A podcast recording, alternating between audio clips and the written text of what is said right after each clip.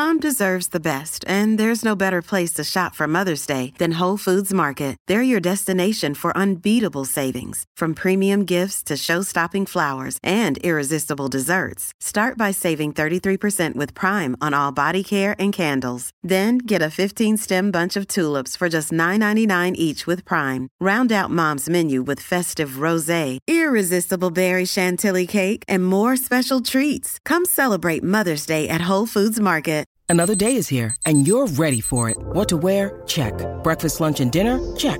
Planning for what's next and how to save for it? That's where Bank of America can help.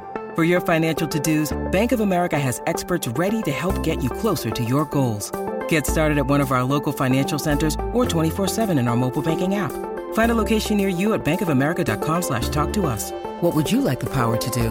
Mobile banking requires downloading the app and is only available for select devices. Message and data rates may apply. Bank of America and a member FDIC. Hey, it's Ryan Reynolds, and I'm here with Keith, co-star of my upcoming film, If, only in theaters May 17th. Do you want to tell people the big news? All right, I'll do it. Sign up now and you'll get unlimited for $15 a month and six months of Paramount Plus Essential Plan on us. Mintmobile.com slash switch. Upfront payment of $45 equivalent to $15 per month. Unlimited over 40 gigabytes per month. Face lower speeds. Videos at 480p. Active Mint customers by 531.24 get six months of Paramount Plus Essential Plan. Auto renews after six months. Offer ends May 31st, 2024. Separate Paramount Plus registration required. Terms and conditions apply if rated PG. Why did the pharmaceutical cross the road? To get to the other side effect.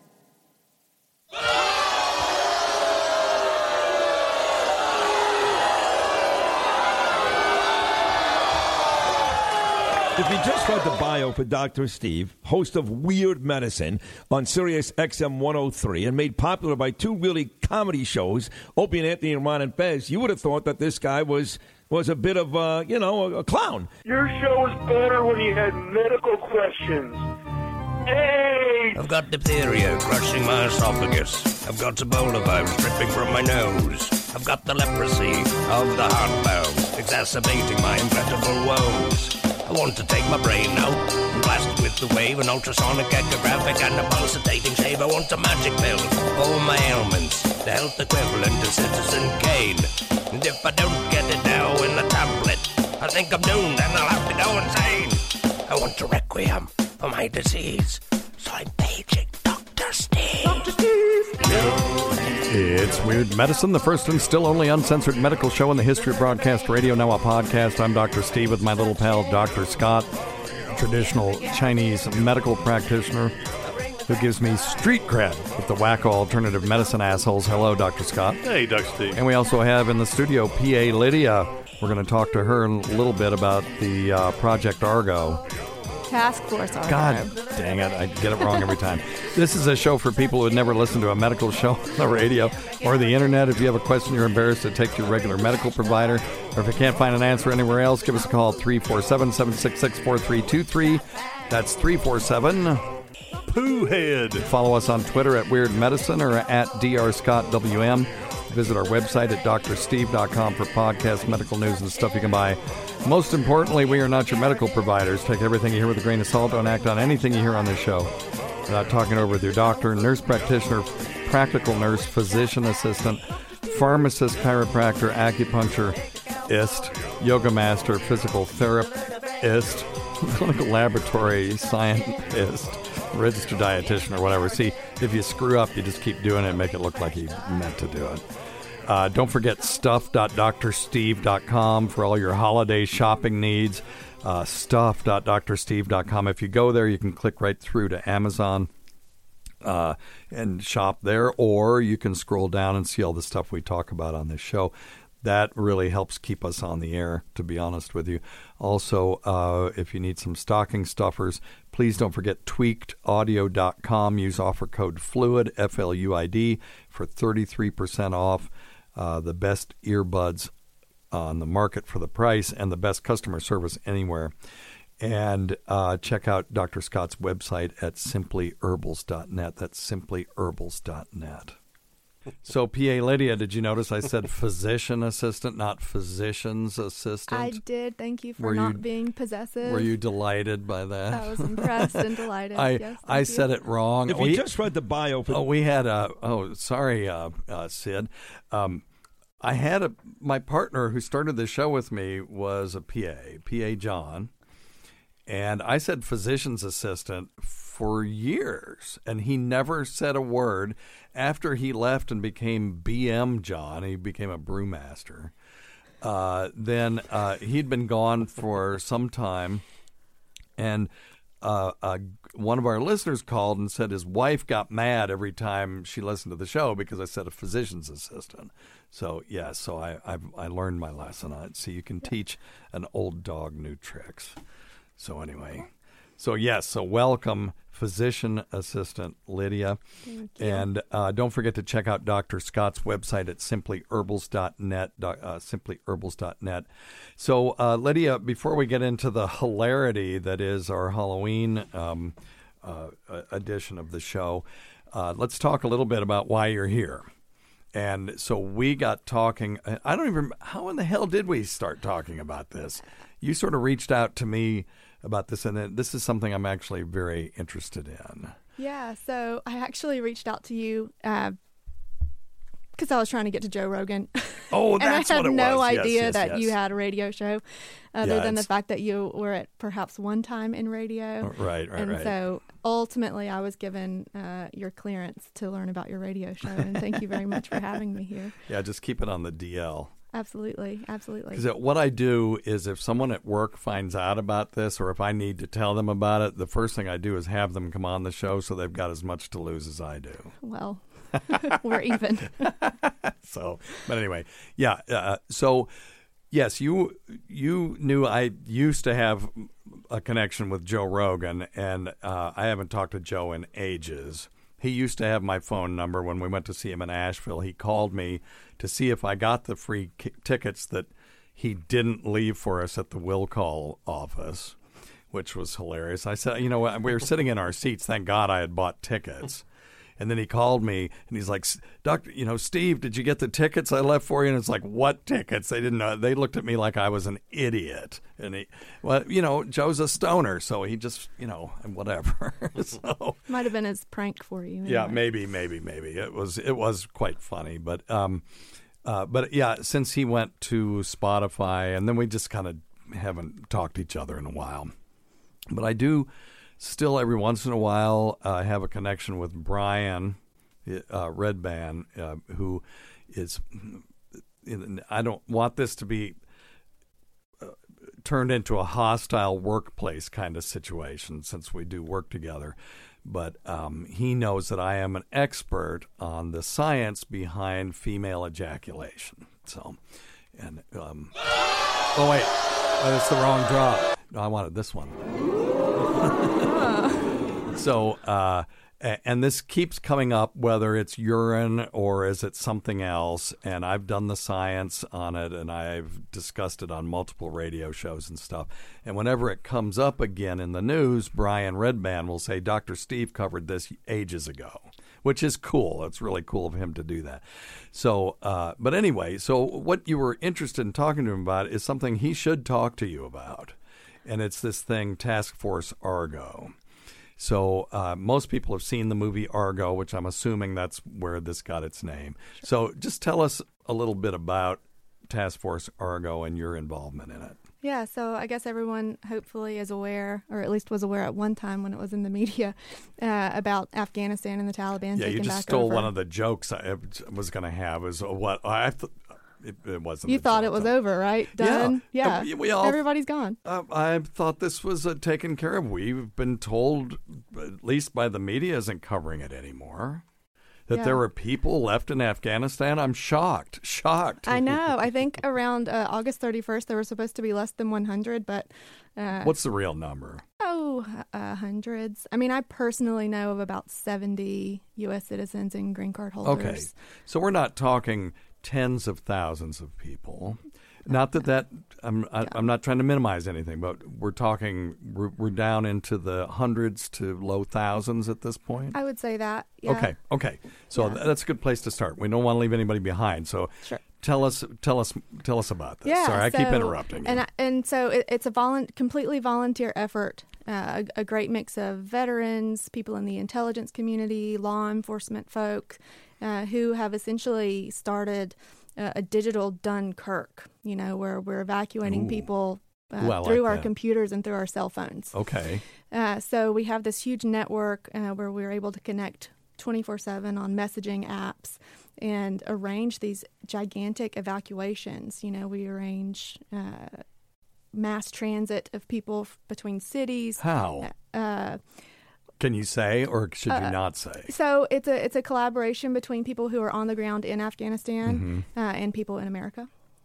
Yeah, so there's funding involved, and then uh, ultimately we're able to connect with all of our refugees or the people who need evacuation. So whether they're U.S. citizens, uh, green card holders, their families, or allies. Yeah. So people who have worked with the United States government and are now at risk uh, for being beheaded by Yeah. the Taliban. Yeah. So, uh, you know, the the lay volunteers, which there are about 200, well, 160 of us in Argo right now, uh, are in com- constant communication with the families or the people who need to be evacuated, Mm-hmm. and then our leaders are able to arrange uh, different transit and housing, and so Are you all uh, chartering the planes and stuff too? we are, yeah. So we work through an airline. Uh, achieve funding, which has been the most difficult thing of late because we do not get any help from that from the State Department. Yeah. um, for various reasons. Uh, so once we achieve the funding, we are able to coordinate efforts uh, through the airline company, and uh, we have all of the people's documents. We put them on a manifest. That manifest uh, was already vetted by us, so we know we're not bringing terrorists to outside of Afghanistan. And then that's sent to the State Department for final clearance, and then they're evacuated to a lily pad country for further processing. Okay, so do you have planes on the ground in Afghanistan, or they have to get across the border somehow to then get flown out? Uh, it is so. Uh, we primarily partner with an airline company that uh, will land in Afghanistan, and so we fly out of Afghanistan Wow. to another country. Wow. Incredible. Yeah, it's pretty bizarre. How'd you get involved in this? I saw a fa- so I saw a Facebook post right at Yeah. a time when a ton of veterans, like I knew a veteran who actually committed suicide over this, who Yeah. had spent a lot of time in Afghanistan and knew that the people that he worked with, Mm-hmm. his trans, his interpreters, were being beheaded, um, and had essentially no hope that the U.S. government would honor the the promise to get them out, um, for for many reasons. Right? It's perhaps not all malicious. Um, Yeah, well, I'm assuming it's not malicious. It's just there are other words for it. Yeah. So anyway, I saw a post saying, "Hey, if anyone needs or if anyone could uh, give a little time and help with some paperwork uh, for Afghans who need to get out or U.S. citizens who need to get out, you know, send a signal to this number." And uh, I had no idea what signal was, so I just texted the number and said, "This is a signal that I am here to help." right? Uh, which- Signal being it- the secure app. uh, yeah, Right. which uh, you know, there are, Encrypted there, are- app there are then- various apps that are utilized. So, um, Yeah. anyway, I ultimately figured out what encrypted apps were, and now I'm in this world. So I got in, and I very quickly realized that these people are in communication with people at the Kabul airport who are trying to get through gates and being beaten and, and tear gassed by the Taliban, Wow. uh, U.S. citizens. And so quickly realized this is not paperwork. Yeah, So- yeah, and not just it's not playtime. No, I mean you're no. committing to something that's real. Absolutely, and I, I think there are four of us civilians in the group right now. There might be a, a couple more, uh, but at the time I was one of the only civilians, or at least someone who was not married to someone in the military. So uh, the the mil speak or military speak is really fascinating. Yeah, to lots of acronyms and Yeah, stuff. Yeah. they very kindly uh, explained them. So now I would really like to just use the word copy and ro- and Roger and Wilco in everyday life, but I can, I can only do that in my encrypted See, I assumed you were a veteran when I first heard you talking about this because you have picked up some of that. Uh, a lot of it, yeah, Yeah, yeah, yeah. because it's twenty four seven. Yeah. So, Wow. so then I quickly got a family of my own to shepherd or be a handler for, Mm-hmm. and um, after a series of very crazy setbacks, was eventually able to get he and his family uh, to Abu uh, to another to another country. They're in Okay. Abu Dhabi right now. Wow. So Wow. yeah, Well done. cool. Give me one of those. yeah, it's. Um, I mean, we're talking about real human beings, Sure. and it's. You think of It's just hard to imagine. We in this country we have no idea. And the thing is, what's scary to me, and it's because we were there what twenty some years, right? Yeah, twenty years. There are people that were born there that are now twenty years old that have never known anything different than what they had, and now this is a big shock. Oh yeah, and you know that's uh, most of the people uh, are pretty young that are getting out, so or that are trying to get out. So I mean, these are people having having babies. We've had several women have babies during this, where we're arranging their medical care and sending midwives over, and at the same time, you know, that first family that I mentioned, they had a two week old son with bullous impetigo, Mhm. and I'm trying to tell them, hey.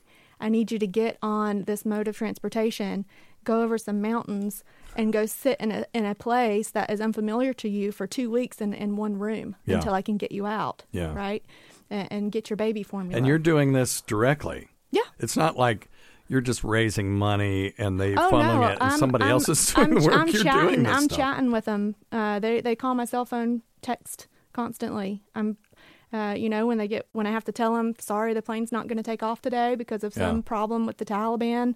Taliban's fighting one another, and you know we have to delay a whole another day. You go back to the family and say, I'm sorry, you have to Yeah. stay in this room another Mm. day. You know, we'll try to keep you safe another day. And they say, God, maybe It's supposed this to be a fate." comedy show. Sorry. No, it's okay. Uh, no, it's okay. This is this is the real deal. Yeah.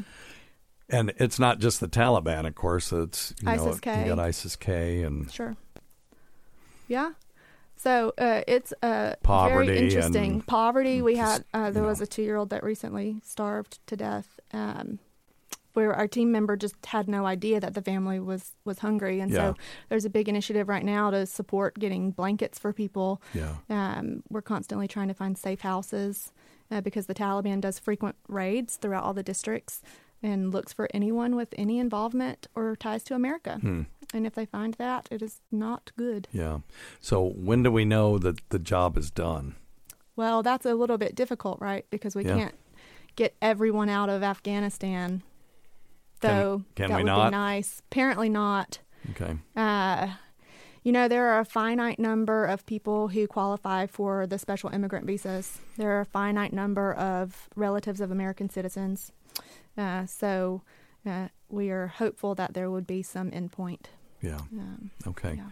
So if people want to help with this, let's say they don't necessarily want to be on Wickr texting with somebody trying to get them out, but it, they want to help. Yeah. You know what? What do they do? So first thing, we just started trying to to get some support for after people get out. So we're we're trying to build up some immigration attorneys. So feel free to contact uh, taskforceargo.com. Uh, there's a there's a contact page there or a contact link there if you'd be willing to help with some of these families. Um, and then the second would be certainly to donate because all of the funds, you know, there it goes through a 501 what is it 501c or something Yeah, hell, I don't know. one of those things for financial people. Anyway, tax deductible, but all of the funds go specifically to getting to supporting our allies and American citizens, uh, keeping them safe until we can get them. So the no one's out. on salary. No, it's it's completely volunteer. this is the the worst job I've ever had. yeah. No, that's good. You know, if you have a a, a um, cause where you know. 20% is going somewhere and the rest is going to salaries and those kinds of things. You- You're less inclined to to um, uh, to donate. Scott, can you put up the screen that has um, Lydia's information on it? I think it's the regular two shot for the people who are I watching live. But um, yeah, so www.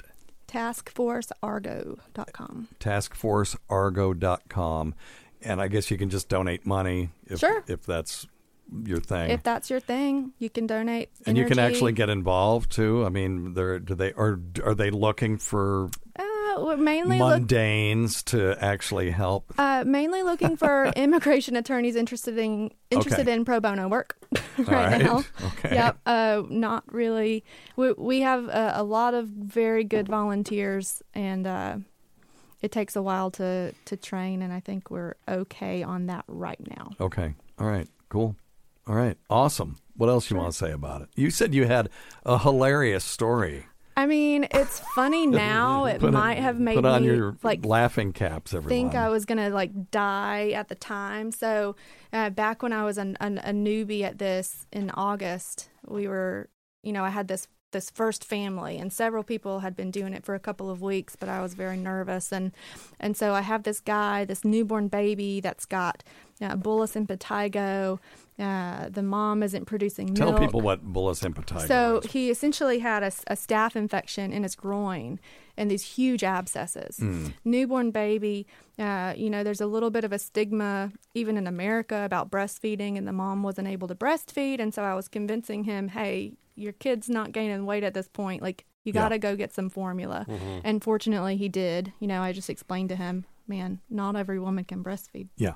So, a little bit taboo to talk to talk with him about his wife uh, breastfeeding, but we did it. Yeah. Anyway, so just a difficult kind of situation, and he was very scared to leave because I was asking him to travel to a faraway city and essentially wait somewhere for a plane that we may or may not have. You know, but uh, also if he were if if Taliban came to knock on his door, he would be a goner. Yeah. Right. So, anyway, I finally uh, convinced him to go, and then uh, unfortunately there was no seat on the bus for him, so I had to say, "God, I'm really sorry, but you waited too long. Uh, you, you know, we can't take you right now." Then a bus uh, seat finally opened up. Right. So I'm like, "Okay, you got to get your wife, get your baby, and get out of there." And so, someone is telling you how many seats are on this bus. Yeah, we have a list for everything. Okay. And and I, s- you know, you send out a That's pass really well organized. It's extremely well organized. Man, these these women Because that's the only way to do it. I and would men, assume. You know. they're we call them the Holy Trinity at the top, or Mm. the mean women. They're like these three women that run the show. There are some guys too, but anyway, they're so organized.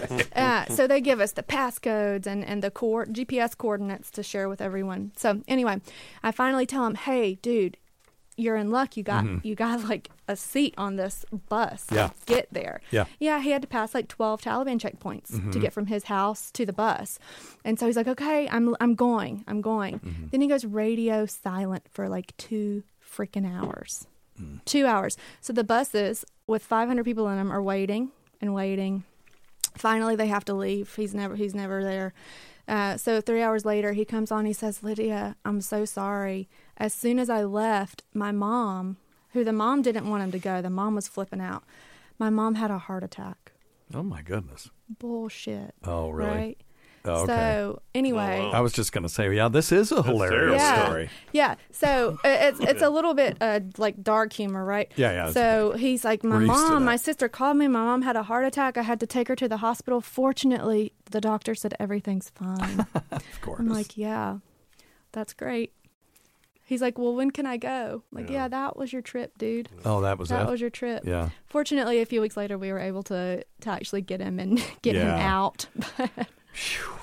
He just needed it's a to, roller coaster. He was the most unlucky dude. Yeah, yeah. Well, he he just needed to, uh, I guess, either see you guys if you guys were serious, or just get his his courage up. Well, you know, and that go. you know that's the thing. I mean, it's impossible for us to know. We, how could we? No one in this country can imagine what that would be like. Yeah, the and that's difficult too with you know talking about the State Department who are, who the State Department is evacuating people, Yeah. right? But they're not taking the family. They're not taking the parents. And in in the Afghan culture, the the family unit, the immediate family includes the parents and the siblings. Mm-hmm. And in American culture, we're kind of like, well, you know, Yeah, see we- ya, Granny. Bye, wife and kids. Well, hello. well, there goes And old so, Papa. Exactly. He's old anyway. The hell with him. He's old anyhow. it's, exactly. It's not as easy for them to just pick up and leave their mom, Yeah. you know, who may be Yeah. sick. So, good thing about Argo is we take the parents and the siblings and consider them immediate family. Okay, awesome. So, uh, projectargo.com. Taskforceargo.com. Again with the Project Argo. Keeping me on my toes. Yeah, www.taskforceargo.com. All right, check them out. Thank you. All right, very good. Thank you. Well, you know, you came during our Halloween episode, but I just got this tweet and I didn't see this. This is from September. Colin Quinn uh, tweeted out, I got COVID again, vaccinated twice, and had COVID last Thanksgiving. No symptoms, but tested positive. Apologized to anyone that came near me this week. And then he at tweeted the Comedy Cellar USA. And of course, like all of Colin tweets, he got 86 retweets, 20 quote retweets, and 1,200 likes. And uh, so, and so, somebody sent that to me and said, "Surprised?" And it's like, no, I'm not surprised. I mean, the same thing happened to me. I got vaccinated twice. I was in the Pfizer trial. I got um, almost a year to the day when I got COVID. And then I got COVID. I got the antibodies, and I'm fine. I didn't die. My um, partner, who I'm doing a video with, by the way, to promote monoclonal antibodies and early remdesivir and molnupiravir, which are you know treatments that we can give people early. Um, uh, two of them not fully approved yet, but the one certainly is. Um, but with my partner in uh, uh, you know at, at the hospital, she is half my age, has a autoimmune disorder. Her primary care didn't think to send her for the monoclonal antibody. She's still screwed up. She got it around the same time I did. We didn't get it from each other. She actually had it before I did, but I know where I got it from, and I was fully PPE'd up, so that's not hundred percent either. Nothing is hundred percent, by the way. If for everybody, just if That's a great statement, right? Nothing. Really, it's just nothing. Nothing is 100%. Yeah. Not even that statement. But um, I uh, had lost humoral immunity. So humoral immunity is antibodies, and when those wane, it, you're more likely to catch the virus to be infected. But the cellular immunity never goes away. So uh, I had B cells. Colin Quinn had B cells and T cells, and uh, you know, you notice he had an asymptomatic infection. He's you know, around our age. I guess he's probably younger than me a little bit. I guess I don't know. Look how look up how old Colin Quinn is. Well, you know what? Hell with that. Let's ask Echo. Echo, how old is Colin Quinn? Colin Quinn is 62 years old. Okay, so he's older than you, but younger than me. Yes. And um, you know, he had a completely asymptomatic infection. They just probably found it because he had to do a swab for this, that, or the other. So uh, that's the value of cellular immunity. But yeah, um, we know that coronavirus antibodies, for whatever reason, fade over time. That's why you can get colds over and over and over again because a lot of them are coronaviruses. Yep. So, one thing that's going to be interesting going down the pike is now that we're testing for coronaviruses because we never did before, and give a shit. Um, we we estimated about ten thousand people every year died from coronavirus infections, but they were just listed as atypical pneumonia or viral pneumonia, and then nobody ever tested to see what it was. Now they're going to, and we'll we'll get to see how much of a villain the quote unquote good coronaviruses are. Yeah, I actually had a patient uh, who had undergone a bone marrow transplant, and uh, this was just at the beginning of the COVID 19 pandemic, Oh, and yeah. us really being able to test for it uh, at the hospital. You know, we do that 21 viral respiratory Mhm, panel where we mhm. check for the 21 most common viruses that could cause a problem. And so, uh, anyway, had a patient with a viral myocarditis that was a different coronavirus, but Okay, tell people what myocarditis uh, is. Yep. inflammation of the heart muscle. There you go. Very yeah. good. So, Thank you. a young lady with chest Give pain. yourself a bill. yeah, young lady with chest pain and a runny nose. Uh, so Mhm. anyway, very interesting. Fortunately, uh, she survived, but Yeah. Good. You know, respiratory syncytial virus is one that causes colds in adults, and it almost, well, there was the potential for it to kill my kid. He got it when he was five days old, had a temp of 105 as a five day old. But, and I'm going to, this is, we're just all over the place today.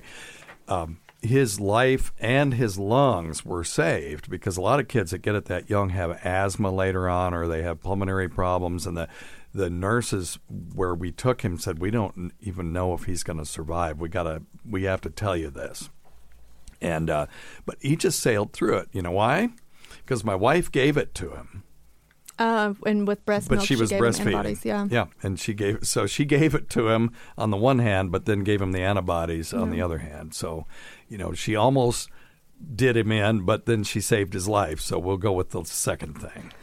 They know. found the uh, so breastfeed antibodies, people, right? People breastfeed your kids. It's cool. Yeah, even if it's just for a Yeah. short period of time, if you can. No, or a little bit. No um, um, no judgment if you can't. Not everybody can, as as PA Lydia said, but uh, if you can, do because there are tangible benefits. But anyway, what were you going to say? I was just, uh, you know, we're seeing a lot about breast milk and the COVID 19 antibodies. Yeah. Yeah. So, Yeah, of course. Makes sense. Those IgA antibodies, that's the ones we don't hear about. You hear about um, IgM and IgG, but IgA antibodies are in breast milk and they're secretory, you know, uh, antibodies. And uh, yeah, they, they, they do things. I wonder if anybody's trying to purchase it Ooh. Oh. for consumption. Very interesting. I don't know. I don't know, but that's an Dr. excellent Steve? question. excellent question. We got to get on that, Scott. Yeah, that's a new business, new business uh, model. So um, Tracy from Louisiana sent us a bunch of stories, and I know each one of you brought a Halloween-themed weird medical story, and I have one about the bloody truth about vampires. But uh, Do- Dr. Lydia, since you're the guest, Oh, you can. uh, per uh, regulations, Oh. correct you, PA sorry, Lydia. sorry, PA Lydia. Um, thank you, thank you very much. I'll give, you one those. a bill. Um, if you you since you're a guest, you can either choose to go first, or you can choose to go some at, at you know some other Uh, point y- the show. you know, I'm not normally one to go first, but I will let you guys bring the the rear uh, because it sounds like if you're talking about vampires, uh, Okay. my ending would be a letdown. Okay, what do you so, got? Mm-hmm. Uh, okay, I'm in oncology. That's my primary focus, hematology and oncology, and Excellent. so, uh, uh, and I don't like gross uh, things. I don't have like a big vat of gross things. I tried to read about when people used to ingest mummies back in the 16th Yeah, century, very but tasty. uh, anyway, ended up thinking about this one really Mummy's good. kind of dry. So anyway, go. Sorry. mummy. Uh, so yeah, there was a, a pretty cool oncology story that I thought was a little bit funny for Halloween. So, dude in I hope it's uh, as funny as the last story. yeah, uh, you, uh, yeah. I, I won't be back on the comedy show. No, you're fine. Uh, you're fine. I'm just, I'm just fucking with you. I know. So, dude uh, in Colombia with HIV, so human immunodeficiency virus. Uh, okay. what? No, yeah, it's this just is it's just hilarious, right? Right, right, Yeah, right. and and not adherent to therapy, so he's not on his antiretrovirals. Okay. So super immune compromised, presents with a lot of lung uh, masses and some cer- uh, lymph nodes in the neck, Yes. lymph nodes throughout the belly. Uh, anyway, looks like he has metastatic cancer, right? sure. So eventually, uh, through several biopsies, uh, they uh, found that he had cancer from a tapeworm. What? Yeah. So so uh oh. Uh oh. The worms, the worms. Yeah, so dude had presented uh, with some fever and weight loss, and they found tapeworm eggs in his stool on their check. Oh. And so, uh, what had uh, ultimately, uh, you know, they did the biopsy of these tumors, and they saw these crazy cells that looked malignant but were ten times smaller than human cells. Yeah. uh, did not appear human. So They were tapeworm eggs. they were ta- no, Oh. no, they were cancer. So the tapeworm What? inside this dude. So the tapeworm had lived and grown inside this dude for so long that it uh, had developed cancer, and the cancer Oh! spread to the dude. Because of his uh, compromised immune system. Exactly. So it was actually the tapeworm Holy developed shit. cancer, Right. and then those cells metastasized colonized. Oh my god! Yeah. Oh my god! Yeah. I've never. That's I've never heard of Pretty a cool, right? zoonotic. That would be a zoonotic metastasis. Never heard of this. Yeah, New. England Journal of Medicine, 2015. Yep, here we go. Tapeworm spreads deadly cancer to human. A parasite it, with cancer infected a man, and the tumor cells jumped across the species line. Holy Talk moly! about some bad fucking luck. That's some bad luck. A lot of people have tapeworms too. Yeah, I know. I think like 75,000 people a year. More than you think. Yeah. Oh, yeah, People you would to know. t- Yeah. take tapeworms to try to lose weight. Yeah. It. What I want everyone to do, um, since this is Halloween, two things. Google image a tapeworm. It's really just imagine that thing up in your colon, just eating your fecal matter and you know nutrients out of your uh, out of your uh, intestines, and then uh, I want you then to because that, if that isn't gross enough, Google Ascaris, A S C A R I S. Dr. Scott, you may want to do that um, just for fun. And uh, if you find the right thing. What'll happen? A- Ascaris are roundworms, and when you get enough of them, you'll eventually uh, expel them through your rectum, and you'll have this giant mass of worms uh, coming out of your rectum. And uh, I used to be in a grindcore band called Ass Maggot, and that was that was the image on our CD was this poor guy with these Ascar- Ascaris lumbricoides or whatever uh, worms coming out of his rectum. It's horrible.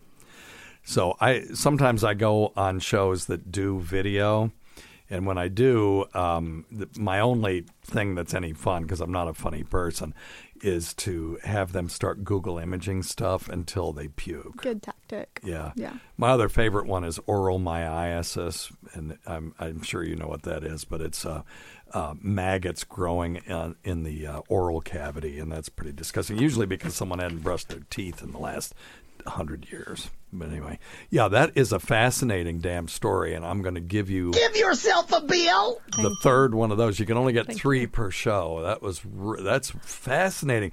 Never in my career heard of something like that. That's a good one. Oh, that poor bastard. Yeah, oh, uh, and he died. Uh, they they they figured it out through DNA uh, sequencing about 72 hours before he died. But he also had a fungal infection, so they gave him amphotericin B, amphoterrible B. Yep. it's a terrible antifungal. It or, is. Uh, shut his kidneys down and then uh, Oh my God! Then they ended up goner. killing him. Yeah. Oh. Yeah, di- died 72 hours after researchers determined that the tumors were called by H. nana. So yeah, the uh, species was what's what's the okay okay Hymenalepsis, no, Hymenolepis nana. So, well, that's something. Anyway, That's a good one. That's a really good one.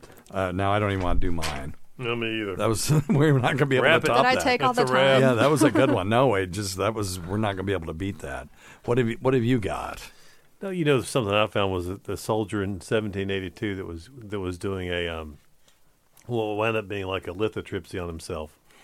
Um, he was he was having, he was having excruciating pain in his bladder, and they, they, they thought it was bladder stones. Yeah. So 12 times a day, he performed this, this operation on himself. It doesn't say exactly how he did it, but he was sticking a long wired uh, wax coated catheter um, through his penis up into his bladder, I guess, to try to get rid of some of those stones and kind of fish them out. Did it 12 times a day for a couple of months. Okay. And um, Then what happened? And evidently, he did he did pretty well. I think they said he did develop quite a uh, an infection, but I guess he passed the stones. And all I could think about was you and I both having the modern version of that, and Well, it's good that they put wax on it. Yeah, you yeah, know, at least to make it a little slick. Yeah, yeah, that's Yeah. actually pretty sharp. This Well, was when was this? 1782. Well, that's not bad. That's it sounds more humane than what they did to us. Yeah, no shit. They just took that thing and just jammed it up there, it. and then And- and it- what they do, uh. PA Lydia, is they um, they it's hard. Listen, I know there's a lot of stuff that women go through that men can't understand, but this is one of those other things. There's not very many of them, but this is one of them. And um, they take this this fiber optic scope, and then they put anesthetic jelly on it, and then just cram it up your urethra. And uh, you know all and that then fuss at you if you wiggle or something. yeah, all that jelly does is make them feel better. It does absolutely nothing for us. Now, didn't we have somebody call us that told, I talked to a urologist recently. Oh no, I haven't talked to. Um, and they said that they do it differently now. Oh, that damn, I hope. Hellfire. They actually instill the gel in your penis ahead of time, and then wait ten minutes, and then do it. Okay. And then that might work. Mm-hmm. Is it is it that much bigger than like getting a cath, like a straight cath? It's actually the the tube itself is smaller, but it's got longer to go, if you know what I mean, for most of us. and Yeah. much less flexible too. The, the Okay. camera end is Yeah, they get yeah, yeah, pretty it. Rigid. yeah. It's an Okay. endoscope. And it has to Yeah. pass through like Yeah, the prostate endoscope, area. Oh, yeah. Oh yeah, yeah, yeah. yeah, it just felt like I had like someone had just dragged razor blades through my Oh. urethra. Hmm. Yes, and then when they're telling you not to move, not to move, And yeah, anyone that needs to have this, we- Ask them if they have alternatives. Yeah. Ask them if they have well, laughing yeah. gas. But I mean, we talk about it and we laugh about it because it's over and stuff. I mean, it wasn't. It wasn't the worst pain I've ever had. It just was kind of. It seemed unnecessary that it be that uncomfortable. Yeah, but uh, like don't not have it because Exactly. of us. A- We're just being silly. It's a very important. I would do it again. It's a very important test. It's just one would think there would be an easier way to do it. Yeah. Well, s- speaking of such, and then we'll get back to your story. Is, are you done with your story? Yeah, yeah. Okay. Yeah. No, I, I, I, like that they put wax around it, though. At least they were trying to do something. wax eloquent on there. oh, stop. Um, First boo of the day. A 43 year old man in South Australia was the focus of a case reported in the British uh, Medical Journal after he developed calciphylaxis of the penis. Oh boy, which led to a case of penile gangrene. Now I'll tell you what calciphylaxis is. This occurs when calcium accumulates in the small blood vessels of the fat and skin tissues, and what it does is it just kills the skin. You'll see people sometimes with um, end stage kidney failure that'll get calciphylaxis, and it'll look like um, you took, I don't know, uh, they're just sort of scooped out, really dark black, depressed, uh, well demarcated areas on the skin, usually where there's fat.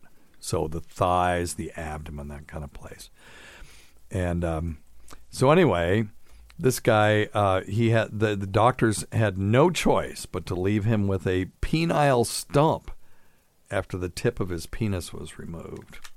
So that's um, kind of a nightmarish story. I wish I had the scary music. I might add it on later to the show itself. Um, let's see here. Um, oh, uh, I thought that was going to be more than it was. Sorry about that. I was, that I was a thinking, well, they make We should have let him. We prosthesis, should let him uh, go first, right? no, well, the, there's no prosthesis when they actually have to chop your penis off and Sure. leave you with a stump. So, so I was just going to talk real briefly about uh, vampires, the blood-sucking vampires. Ow, ow, ow! Scary kids. Okay, never mind. Sorry. So, um, um, there. So myths like vampires come from something, and particularly in the Dark Ages, the Middle Ages, and even after the Renaissance, people are terrified of death, but they're also afraid of people. Uh, you, you know, um, because they're afraid of death, they there are a lot of myths and uh, um, misconceptions that arise. So if you dig someone up after they've died, but before they've just completely become a skeleton, you will see some things that would freak you out if you didn't know anything about physiology. And one of those is this myth that fingernails grow. They don't. Okay? Fingernails do not grow after you're dead. What happens is the cuticles retract. So it looks like they do. And if you are very superstitious, and then there's this thing called, um, let me see, uh, let me see if I can find it here. Ah, now I can't think of the. Uh, when you die, you purge. Okay, so there's this sort of oral purge where, where, um, uh, fluids from the stomach and other places as the as the body digests itself will come out of the mouth. So it will look like blood on the mouth, and so now and then the gums have retracted, so the teeth look bigger, and then you've got blood on the mouth, and you've got these big long fingernails, and it looks like oh God, I dug this person up, and they've been getting you know coming out of their grave in the middle of the night and uh, terrorizing our community. And particularly when you don't know what causes disease and you don't know what causes cholera or other, you know, issues, you start making stuff up. And uh, that's where the the um, myth of the vampire came from. They found a skull recently that was buried in, it looks like the 1400s, something like that, that uh, they'd put a brick in its mouth and that supposedly was to stop it from being able to eat people. wow. Was that in Yeah. Transylvania? Or? Yeah, no, I, let me see where that was. It was somewhere in Europe. It says um, vampire scares tended to coincide with outbreaks of the plague. In 2006, archaeologists unearthed a 16th century skull in Venice, Italy, that had been buried among plague victims with a brick in its mouth. The brick was likely a burial tactic to prevent strega, which are Italian vi- vampires or witches, from leaving the grave to eat people. Now, they said not all vampires were thought to physically leave their grave in northern Germany. Oh boy, I don't know. I don't know any German. The Nachzehrer, or that be nighttime devourers or after devourers, I guess, stayed in the ground chewing on their burial shrouds. Well, who cares? Just let them. Let 'em As long- chew. As, Yeah. that, as long as that's all they're chewing on. They're just Yeah. slipping little Twix cheek and gum. There you go. Again, this belief uh, likely has to do with purge fluid, which could cause the shroud to sag or tear, creating the illusion that a corpse had been chewing it. Anyway, these stationary masticators were still thought to cause trouble above ground, were also believed to be most active during outbreaks of, of the plague. At least they were blaming dead people and weren't blaming Exactly. poor, you know, women running around, you know, that were live, you know, herbalists and stuff trying to help Sure. people. Witches. And then whenever something bad happened, they just go kill them. Yeah, the witches. And in the ni- 1679 tract, On the Chewing Dead. Oh, that's great. Oh, we got to name a song. On the Chewing Dead.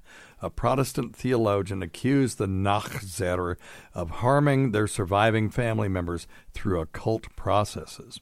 He wrote that people could stop them by exhuming the body and stuffing its mouth with soil and maybe a stone or a coin for good measure. These poor bastards had the misfortune of being born then and then died probably a horrible death and then now you know it's not enough. They got to dig them up and Put you know rocks put their mouth. rocks in their mouth.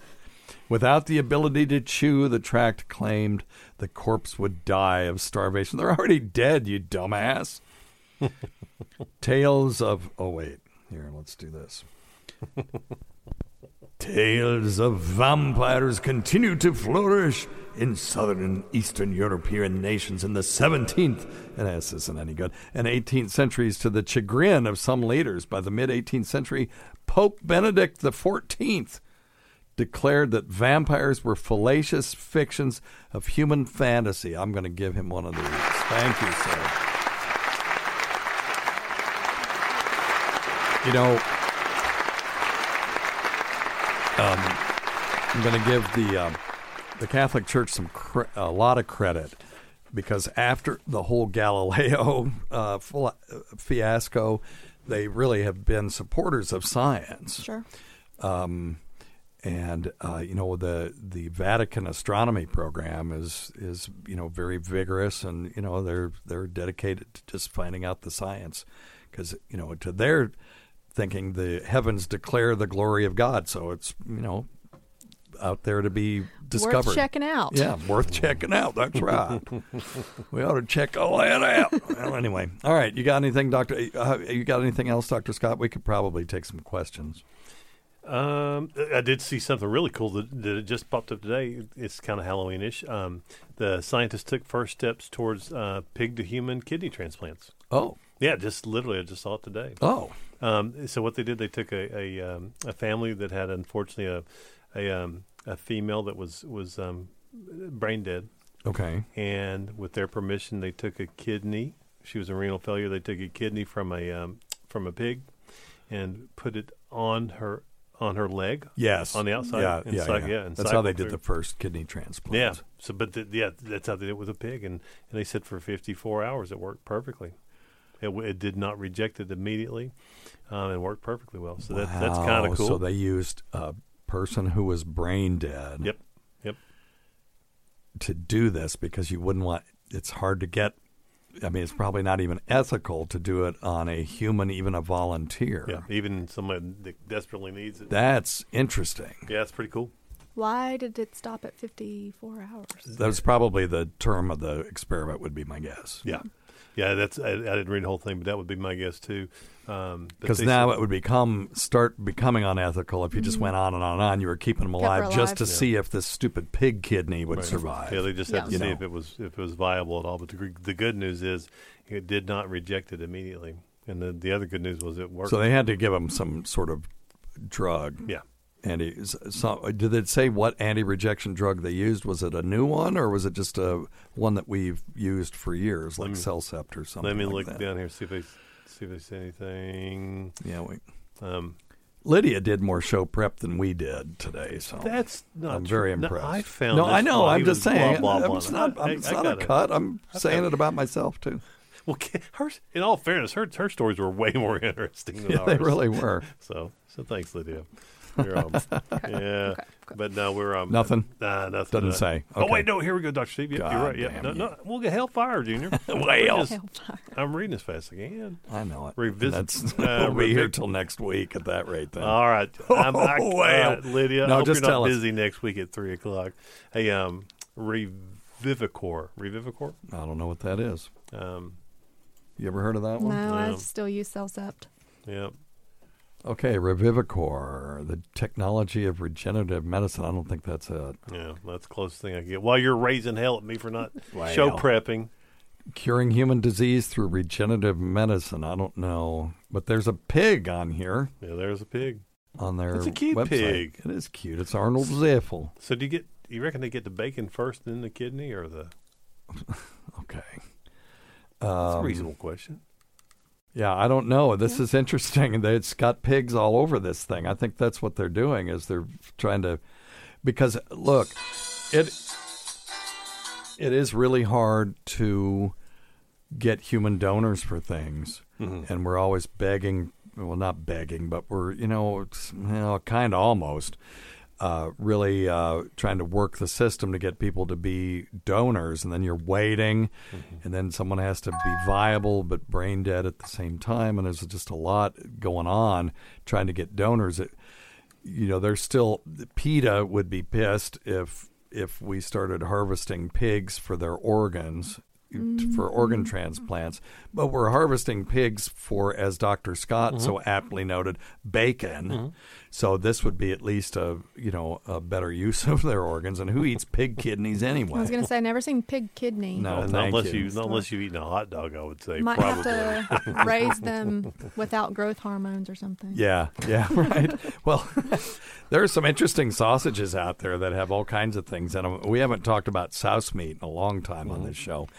Uh, if you do not know what souse meat is and you're not from the South, and and there is a subset of Southerners who don't know what it is, just Google it. That's me. Yeah, I'm from Georgia. I've never heard of that. You, oh, you don't know what it is? No, is it penis or something? No, well, it, you're close. Um, so the ing- souse meat is meat from pigs that is encased in gelatin, and then they throw some spices and like um, like it looks like little pimentos or something. like head cheese almost? Sort of. Okay. And um, maybe it, de- it depends on what your definition of head cheese is. But when you read the the ingredients, it'll say pork snouts, pork lips, pork tails. And one time I picked up a package of souse meat. It had a circular piece of meat in it with two little circular holes in it. It was a Oh. perfect cross section of some poor pig's nose. so Salsa. Yeah. Oh my Man. goodness. So anyway, so um, yeah, that's very interesting. I think it is Revivicor because their website is just covered with pig stuff. So that's interesting. That'd be cool though. Yeah, and oh look, if we could have a ready source, I mean, our our goal is to be able to grow organs in the lab. Sure. But if we can have a ready source of viable organs that we can do kidneys, maybe even heart stuff like that. Pigs are very similar to us to the point. Do you did you dissect a fetal pig when you were um, in PA school? Uh, doing no, anatomy? it was a human. High human. school. Okay. Probably high It was a Did you- human. Did you do it in high school? Well, you had a human. Yeah. Uh, we did not do a fetal human. You didn't do a no. fetal human. You did a human. I did That's a what- human, Yeah. not a fetal human. yeah. So we had fetal pigs. We also had humans. Yeah. We had fetal pigs too. Yeah. Yeah. Okay. Interesting. no. Okay, well, let's do at least one phone call, for goodness sake. Um, let me see. Do I have a weird one? No, I do have a Dr. Scott Malarkey question. You want to do that one, Scott? Sure. Okay, let's do it. How challenging is it? Hi, Dr. I don't know. Steve, Dr. Scott. It's Tony from Ohio. How are you guys? Hey, Tony, we're great. Thanks. Awesome. Good. Good. I'm not too shabby either. Good. I have a question that's probably more of Dr. Scott's alley, and it's about Chinese medicine. I watch these uh, ASMR videos quite often. I notice there's some kind of diagnostic technique where the doctor uses this dull instrument to press on a certain area of a person's ear. And when they do that, they can figure out if they have a, a foot issue, an ankle issue, something in their spine, or, you know, if, if he or she has problems internally. I guess my question is, how can one diagnose these issues just by pressing on that person's ear, like on their earlobe or the inner ear? It's, it's really interesting and I'm fascinated by it. How is that? And would you recommend acupuncture if, you know, I, I ever have some of those kind of issues? I appreciate it and thank you so much and uh, keep up the great work during all the COVID bullshit. Okay. Hey, thanks, man. Cool, man. Oh, it's a really interesting question. Yeah. Uh, before you answer, I'll tell people a couple of things about you. Okay. Number one, Dr. Scott is uh, he practices what we call complementary medicine as opposed to quote unquote alternative medicine in the sense that he complements what we do. So uh, he and I uh, worked together in a small rural community, and all the patients that I saw that I couldn't figure out what the hell they had, but they felt bad, I'd send them to Dr. Scott, and he would make some what we would call some god awful, you know, cra- you know, diagnosis. You know, their third pulse is in the is in mercury or whatever. But um, but they would come back and they would always feel better. And that's all I cared about at that point because I'd ruled out all the stuff that was going to kill them. And Dr. Scott will, and um, I know you'll say this, but they may not believe it if you say it. But he he'll be the first to tell you, look, if you've got metastatic cancer, go to the oncologist and get that treated. Come back and see me for, the, see Dr. Scott for the nausea and all, you know, the fatigue and all that kind of stuff. But get, the, you know, but anyway, so yeah, so uh, oh, and the other thing is, the one time I went to Scott, um, it was a pretty transformative experience, to be honest with you. He checked my pulse, and they have more than one pulse that they can detect. Um, don't understand that one, but he could tell. He said, "Oh, you're constipated." And it's like, you know, hell, that is true. Now, of course, in uh, the, in the United States, it's sort of like cold reading. If you say, "Oh, you're constipated," 60, 70 percent of the time, people are going to go, "Wow, that's awesome!" But it, it really was true. And uh, eh, eh, but Dr. Scott also, um, I mean, he said it with such definitive knowledge, and then um, you know, he gets you laying down and um, you know starts to. Um, I don't know, you know, rub on you a little bit and There you uh, go. talk nice and soft in your ear. No, he was doing um, uh, you putting the needles in, and then they turn out the lights and start playing the spa music, and you can't help but relax. So that's always going to be good for you. Yeah, there's a You huge know. placebo effect. Yeah, yeah. Well, I'm not even Yeah, saying that. Yeah, well, yeah, but I, that's part. Of. I'm saying it's good for you. Yeah, it, it, and it's a, it is good for you. But you know the um, But anyway, so, so uh, Yeah, the pulse. go ahead. Yeah, the pulse thing. The pulse thing is interesting. We, you know, we we do do a lot of diagnostic stuff with pulse readings. It's a whole nother. It's a whole nother show topic. Um, but what this guy's talking about, Doctor Steve, is a thing called a point locator. Okay. And it's a little. It's a little machine. Oftentimes, it's battery operated, or sometimes they'll have it. They'll have it wired into a hardwired into to a machine, Mhm. and it and it just measures electric electrical conductivity. Okay. So it'll show increase increase activity in certain certain points Okay. through the skin, and that's I mean this is you know electronically and technologically you're you're you're far more adept at this stuff. But what they'll do is they'll poke around and they'll find where there's there's a greater um, you know resistance on Yeah. on this on this on this probe. And that tells you where to put the needles. Sometimes It's on the helix of the ear. They do you go you- all you- over the you helix? do it all over the body. Oh, do it all over the body. Yeah. Okay. And it, it- so what this guy's describing is, is when they do it on the ear, and the ear is intri- interesting because there there are some really um, beneficial um, terminal branches. Oh, of- of absolutely certain there yeah, to, to the ears. And just really quickly, the one that I use the most is, is a vagus nerve stimulator. Yeah. So if I've got someone with you know vagus nerve issues or, or, Well, people go, well, the vagus nerves in the body. How does it, how do how do you get that in the ear? But there is a terminal branch Yeah. that's in the helix of the ear. You know, the the part of the ear that you make fun of when people have ears, big ears. That's right, and and that's kind of why why some people use those probes. And I actually had a, a, a lady not too long ago asked me if I used that to identify Yeah. spots because she'd had really good success in a, in a weight loss program where they identified it with these with these with these these locators, and then put the needles in these exact spots. Yeah. So yeah, there's there's there there. I would say if, if you can stimulate the vagus nerve in the ear. Yep. With a and you can shut down uh, a thing called claudication from, and claudication is when you have pain when you exercise, Mm-hmm. uh, from a thing called peripheral neuropathy.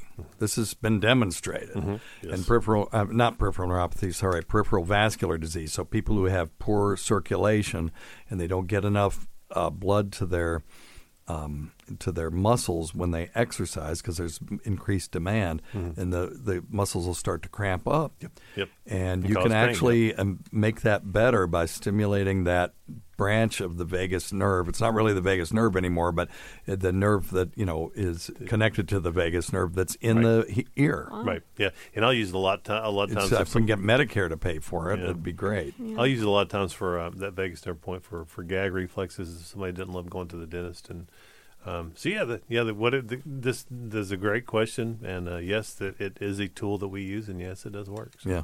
yeah. Well, the okay, it's a tool that you use whether it works or not. Oh, here But- we go. But there are. Here we go. I just don't. I'm gonna bring it over and stick. See if I can. Okay. find any any electrical points in your noggin. Let's see if there's your- any your- your- activity in there. COVID, Your COVID brain. I just got muddy water in there. well, listen, uh, thanks go- always goes to Dr. Scott. Thank you, uh, PA Lydia. And uh, go ahead and plug uh, the. Let me see if I can get it right this time. No, I'm, I keep wanting to say Project Argo, but it's Task Force Argo. Yeah. Yay. Okay, I'll give myself one. Oh, wait. Oh, okay. Give yourself a bill. All right. TaskForceArgo.com. Sure. and uh, donate if you are can get involved. Get involved.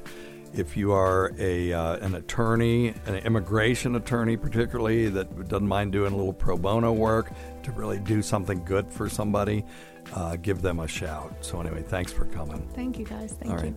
And uh, we can't forget, and actually, all of your stories were better than ours, and you did show prep, and we didn't. So, you know, Show off.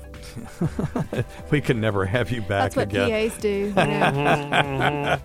that is true. I think you're right. We can't forget Rob Sprance, Bob Kelly, Greg Hughes, Anthony Cumia, Jim Norton, Travis Teft, that Gould girl, Lewis Johnson, Paul Ofcharsky, Chowdy 1008, Eric Nagel, the Port Charlotte Horror, uh, PA Lydia. Uh, the Saratoga, not that I'm calling you that, that's I'm just saying we have a listener called the Port Charlotte Horror. The Saratoga Skank, Roland Campos, sister of Chris, Sam Roberts, she who owns pigs and snakes, Pat Duffy, Dennis Falcone, Cardiff Electric, uh, Matt Kleinschmidt, Dale Dudley, Holly from the Gulf, Steve Tucci times three, the great Rob Bartlett, Vicks Nether Fluids, Carl's Deviated Septum, uh, Jen's uh, Wacky Husband, and um, Casey's uh, wet T-shirt. Bernie and Sid, Martha from Arkansas's daughter, Ron Bennington, and Fez Whatley, the great dear departed Fez Whatley, who we will never forget, whose support of this show has never gone unappreciated. Listen to our SiriusXM show on the Faction Talk channel, SiriusXM channel 103, Saturdays at 7 p.m. Eastern, Sunday at 6 p.m. Eastern, on demand, and other times at Jim McClure's pleasure. And many thanks to our listeners whose voicemail and topic ideas make this job very easy. Go to our website at drsteve.com for schedules and podcasts and other crap. Until next time.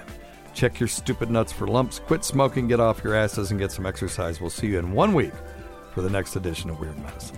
Thank you, PA Lydia. Thank you. Thank you. Not you.